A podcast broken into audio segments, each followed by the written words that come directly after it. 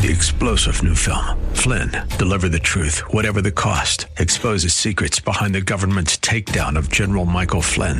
Flynn knew what the intel world had been up to. He ordered the first audit of the use of contractors. This set off alarm bells. He told the truth. He was the most dangerous person for Donald Trump to hire. They had to get rid of Flynn.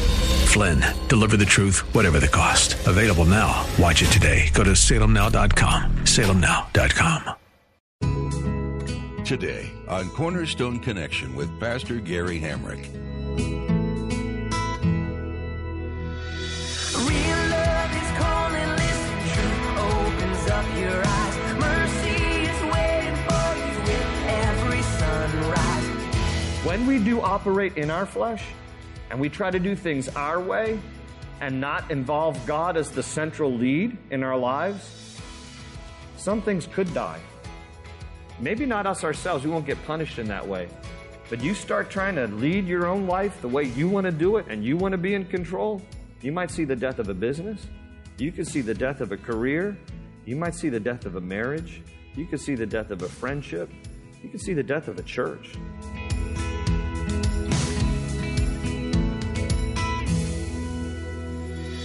This is Cornerstone Connection, the radio ministry of Pastor Gary Hamrick of Cornerstone Chapel in Leesburg, Virginia. Pastor Gary is teaching through First Chronicles. The Old Testament is full of shocking events, including the account that Pastor Gary teaches on today. David tried to do the right thing the wrong way, and someone died as a result. By God's grace and mercy, we're not stricken dead anytime we break a commandment today. But that doesn't mean God is condoning rebellious behavior. We should strive to live life God's way. First and foremost, to honor Him, but we'll also see different areas of our life blessed as a result. If we just live according to our own standards, we're headed for failure. At the close of Pastor Gary's message today, I'll be sharing with you how you can get a copy of today's broadcast of Cornerstone Connection. Subscribe to the podcast or get in touch with us. But for now, let's join Pastor Gary for part two of today's message titled Doing Things God's Way.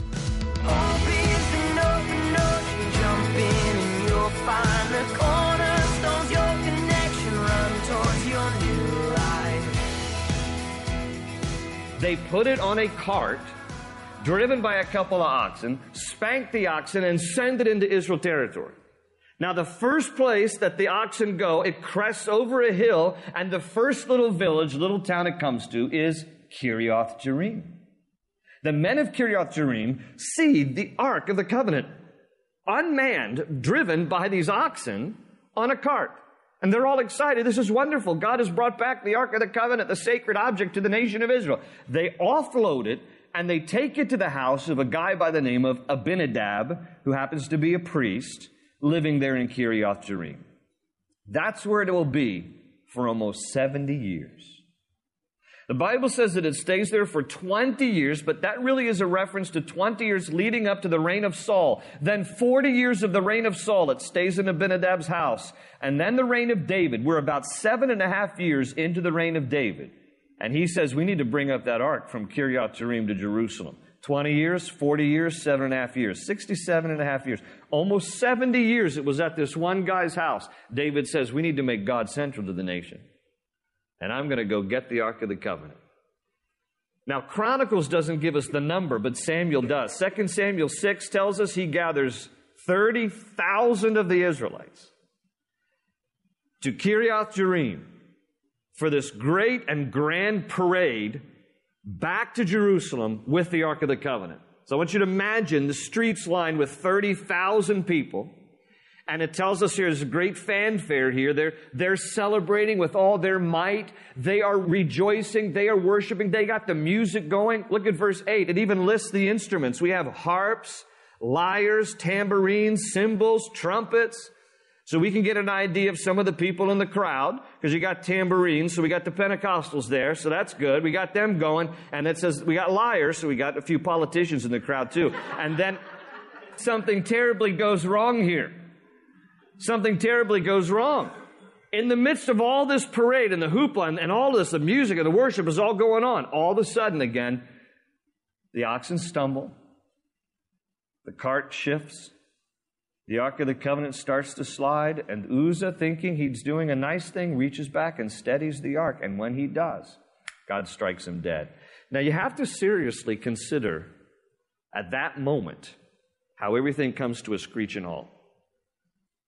I mean, you got 30,000 people who were cheering and people who were singing. I can just kind of hear all the instruments going, you know, eh. like, what in the world just happened? Everything stops. You could probably hear a pin drop. You have now Uzzah, who is dead, in the middle of this procession. He's out in front leading the cart. The Ark of the Covenant is on the back of the cart. He's dead now. And what happens is the Bible says that David experiences, the scripture reflects two emotions. His first emotion is anger. It says David is angry. He's angry, no doubt, because he's angry that God has killed him. He's experiencing emotion here. Listen, God is a big God. If you've ever been angry with God, I'm not encouraging you to be angry with God, but I'm just letting you know God can take our emotions.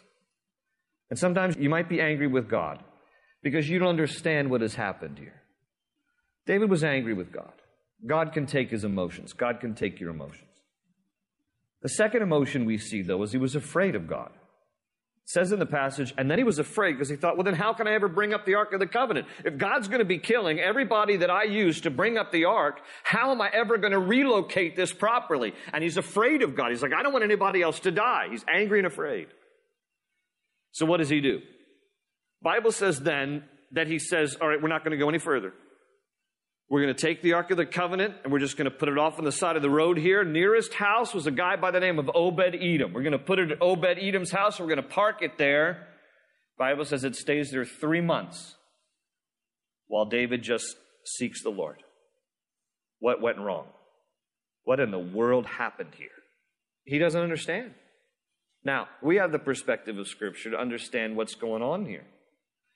What's going on here is that there's some flesh involved in this.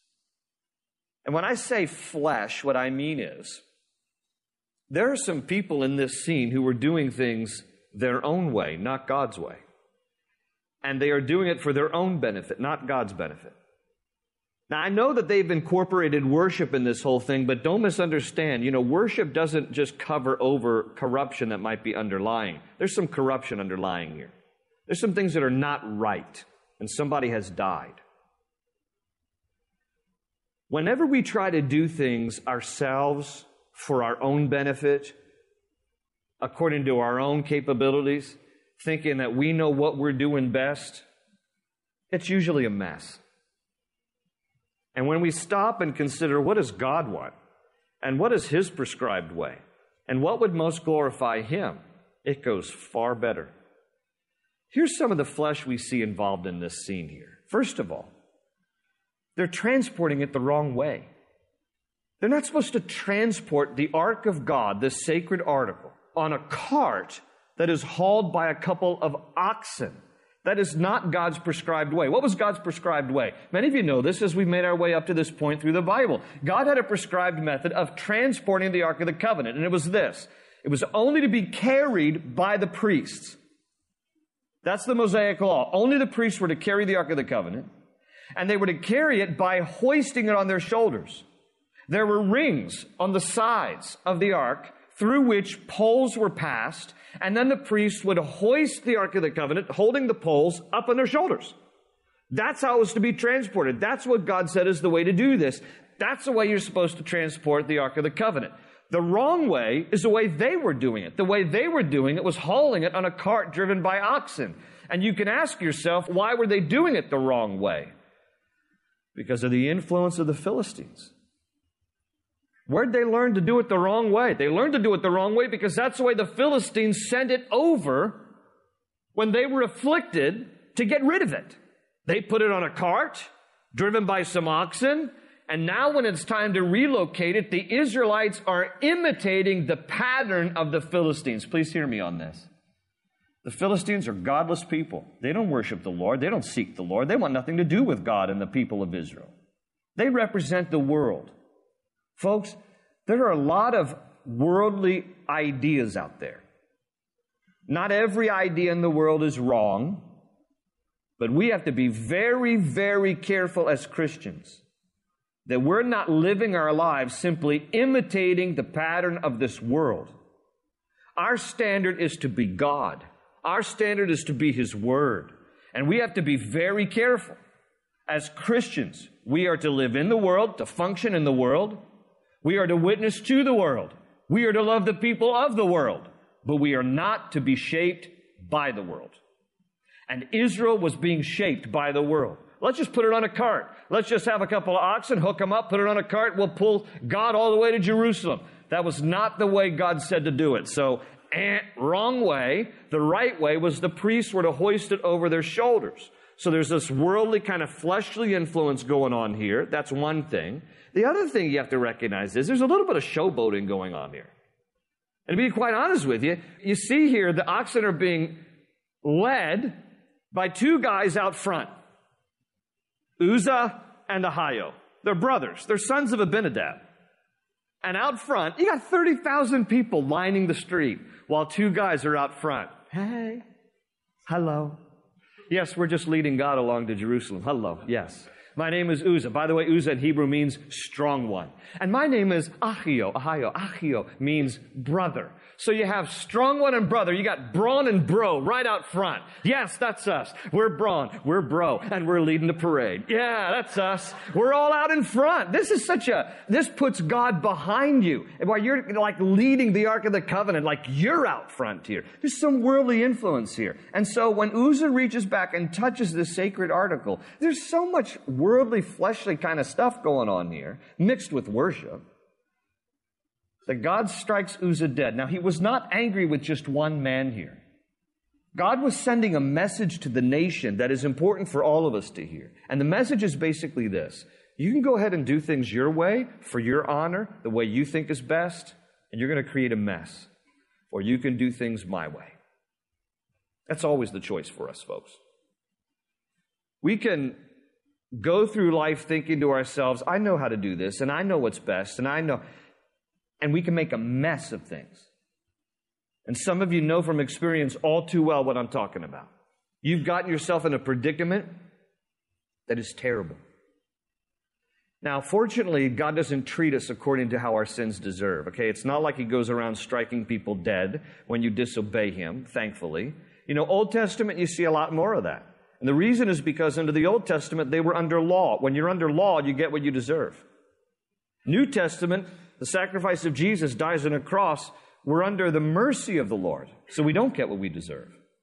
That's why even David, looking forward prophetically, when he would write Psalm 103, he would say in verse 9, The Lord will not always accuse, nor will he harbor his anger forever. He does not treat us as our sins deserve, or repay us according to our iniquities. But as high as the heavens are above the earth, so great is his love for those who fear him. As far as the east is from the west, so far has he removed our transgressions from us.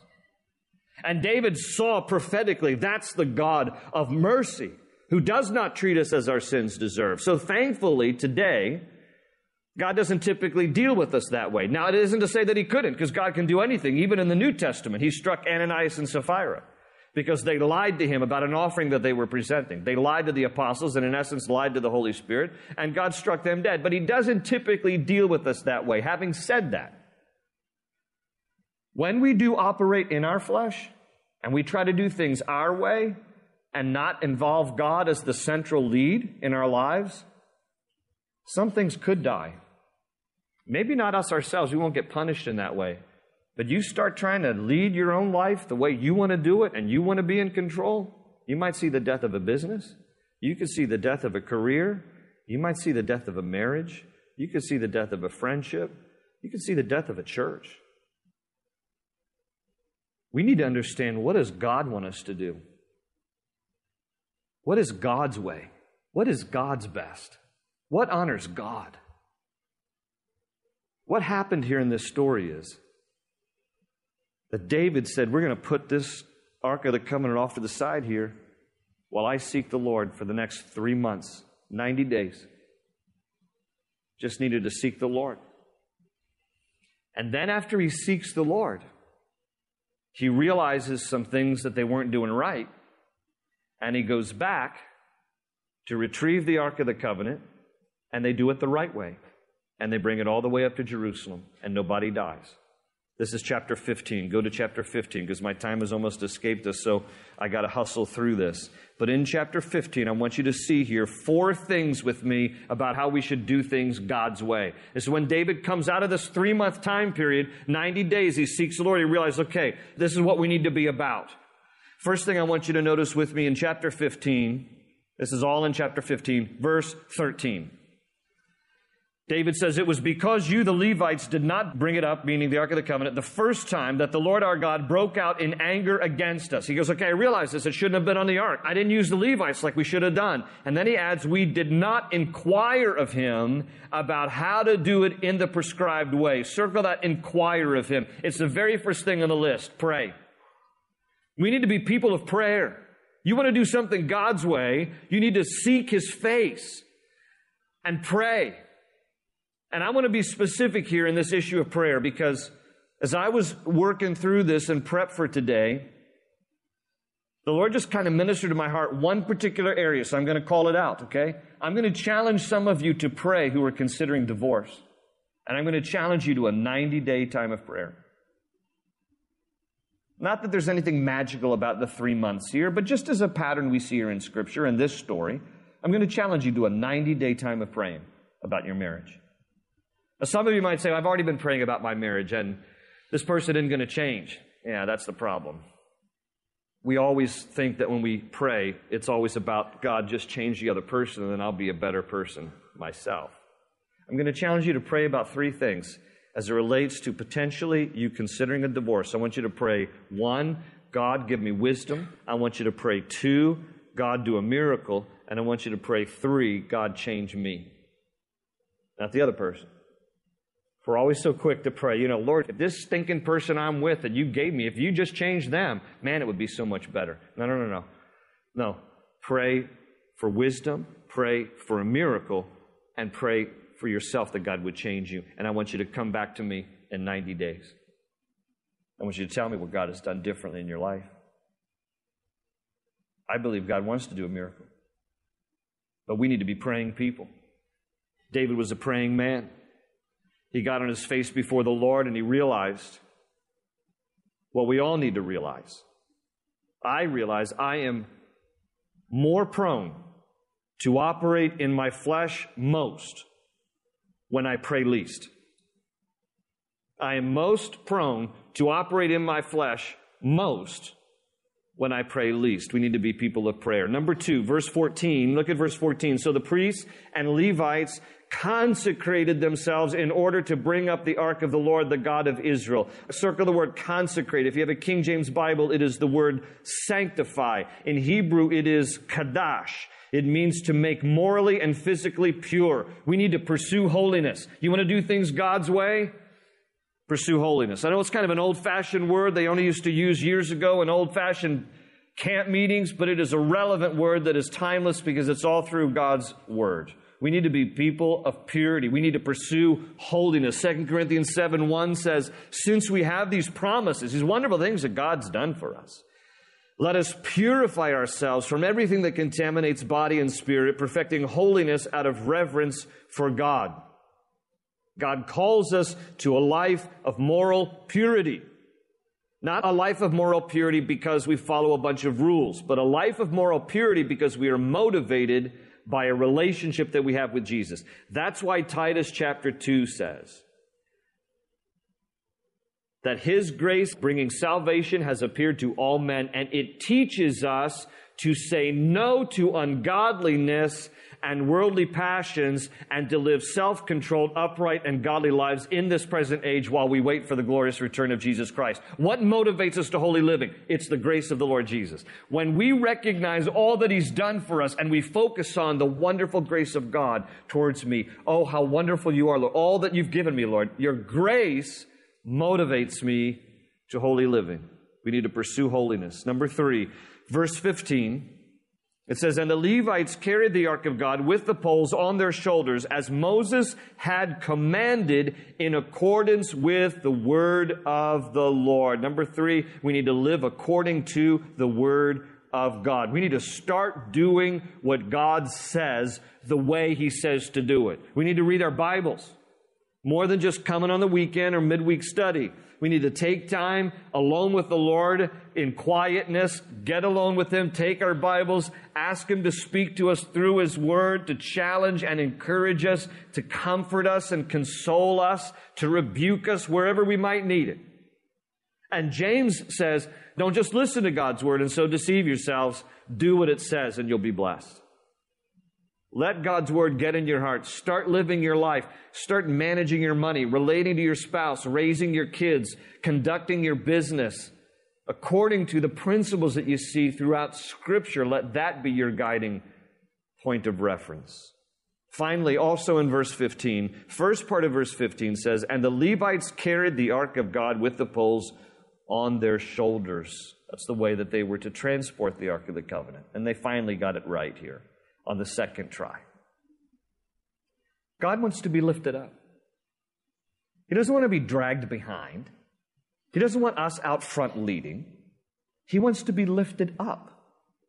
You know the scene of many great movies or many realities of a winning game where the team wins in overtime the national championship and there's this great celebration, you know, and this wonder, and the team rushes over. What they often do, they hoist the coach up on the shoulders and they carry him around. Why do they do that? Two things. One, because they want to honor him, respect him, and show appreciation. Great coach, great victory. And they do it also because they want to parade him publicly so that everybody else might cheer him as well.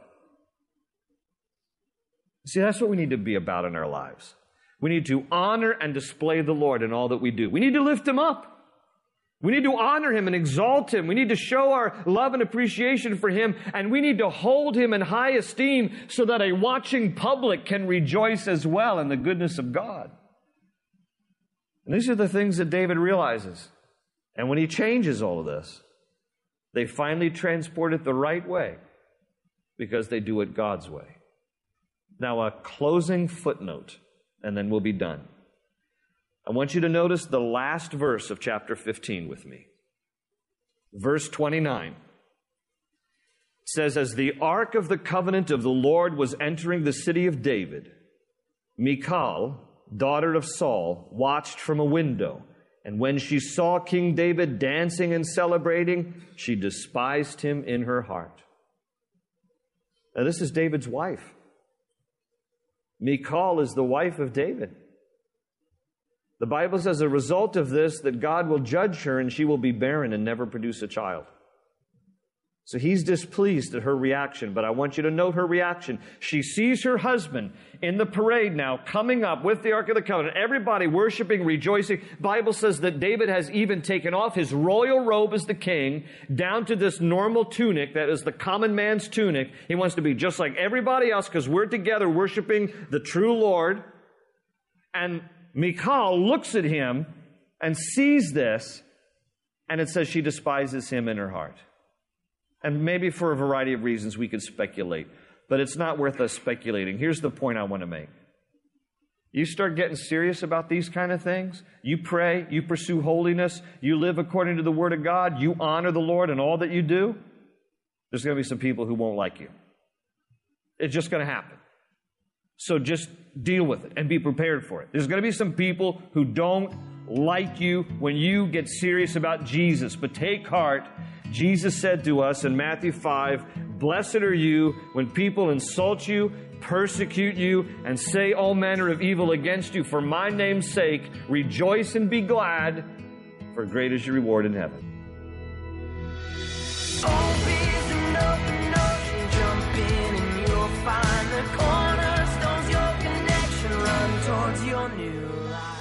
The book of First Chronicles is a unique look at the life of a man we may already be familiar with.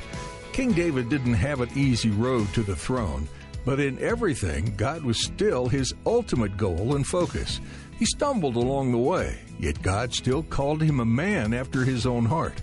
The story of David is encouraging, and we hope today's message has been encouraging to you as well. If you'd like to listen again to today's message, you can find it at cornerstoneconnection.cc. While you're there, search through our archive of other messages or download our mobile app to take Cornerstone Connection with you on the go. You'll also find more information there about the church behind this ministry, Cornerstone Chapel. If you live in or are visiting the Leesburg area, we'd love to have you come join us for one of our weekend services. Our group of believers gathers each week on Sundays and Wednesdays to get to know each other, study God's Word, and spend time worshiping Him for all He's done. Service times and directions can be found on our website, cornerstoneconnection.cc. There's much more to learn from the book of First Chronicles, but that's all we have time for today. Join us again for more from God's Word, right here on Cornerstone Connection.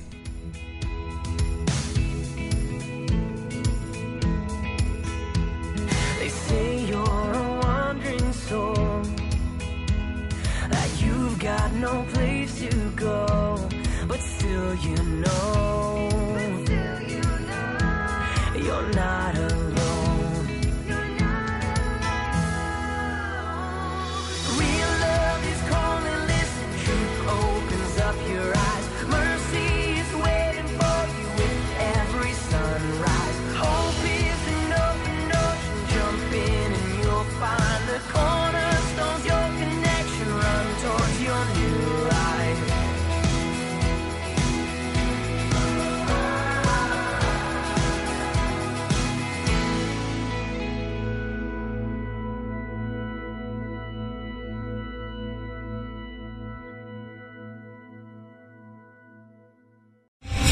Star general Michael J. Flynn, head of the Pentagon Intelligence Agency, knew all the government's dirty secrets. He was one of the most respected generals in the military. Flynn knew what the intel world had been up to. He understood its funding. He ordered the first audit of the use of contractors. This set off alarm bells.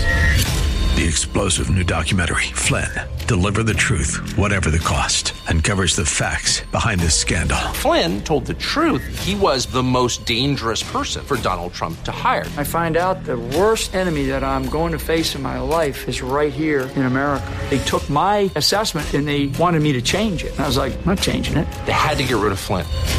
With in depth interviews, archival footage, and never before seen personal records of the man behind the headlines. I just felt like I was drowning. Flynn, Deliver the Truth, Whatever the Cost. Available now. Watch it today. Go to salemnow.com. Salemnow.com.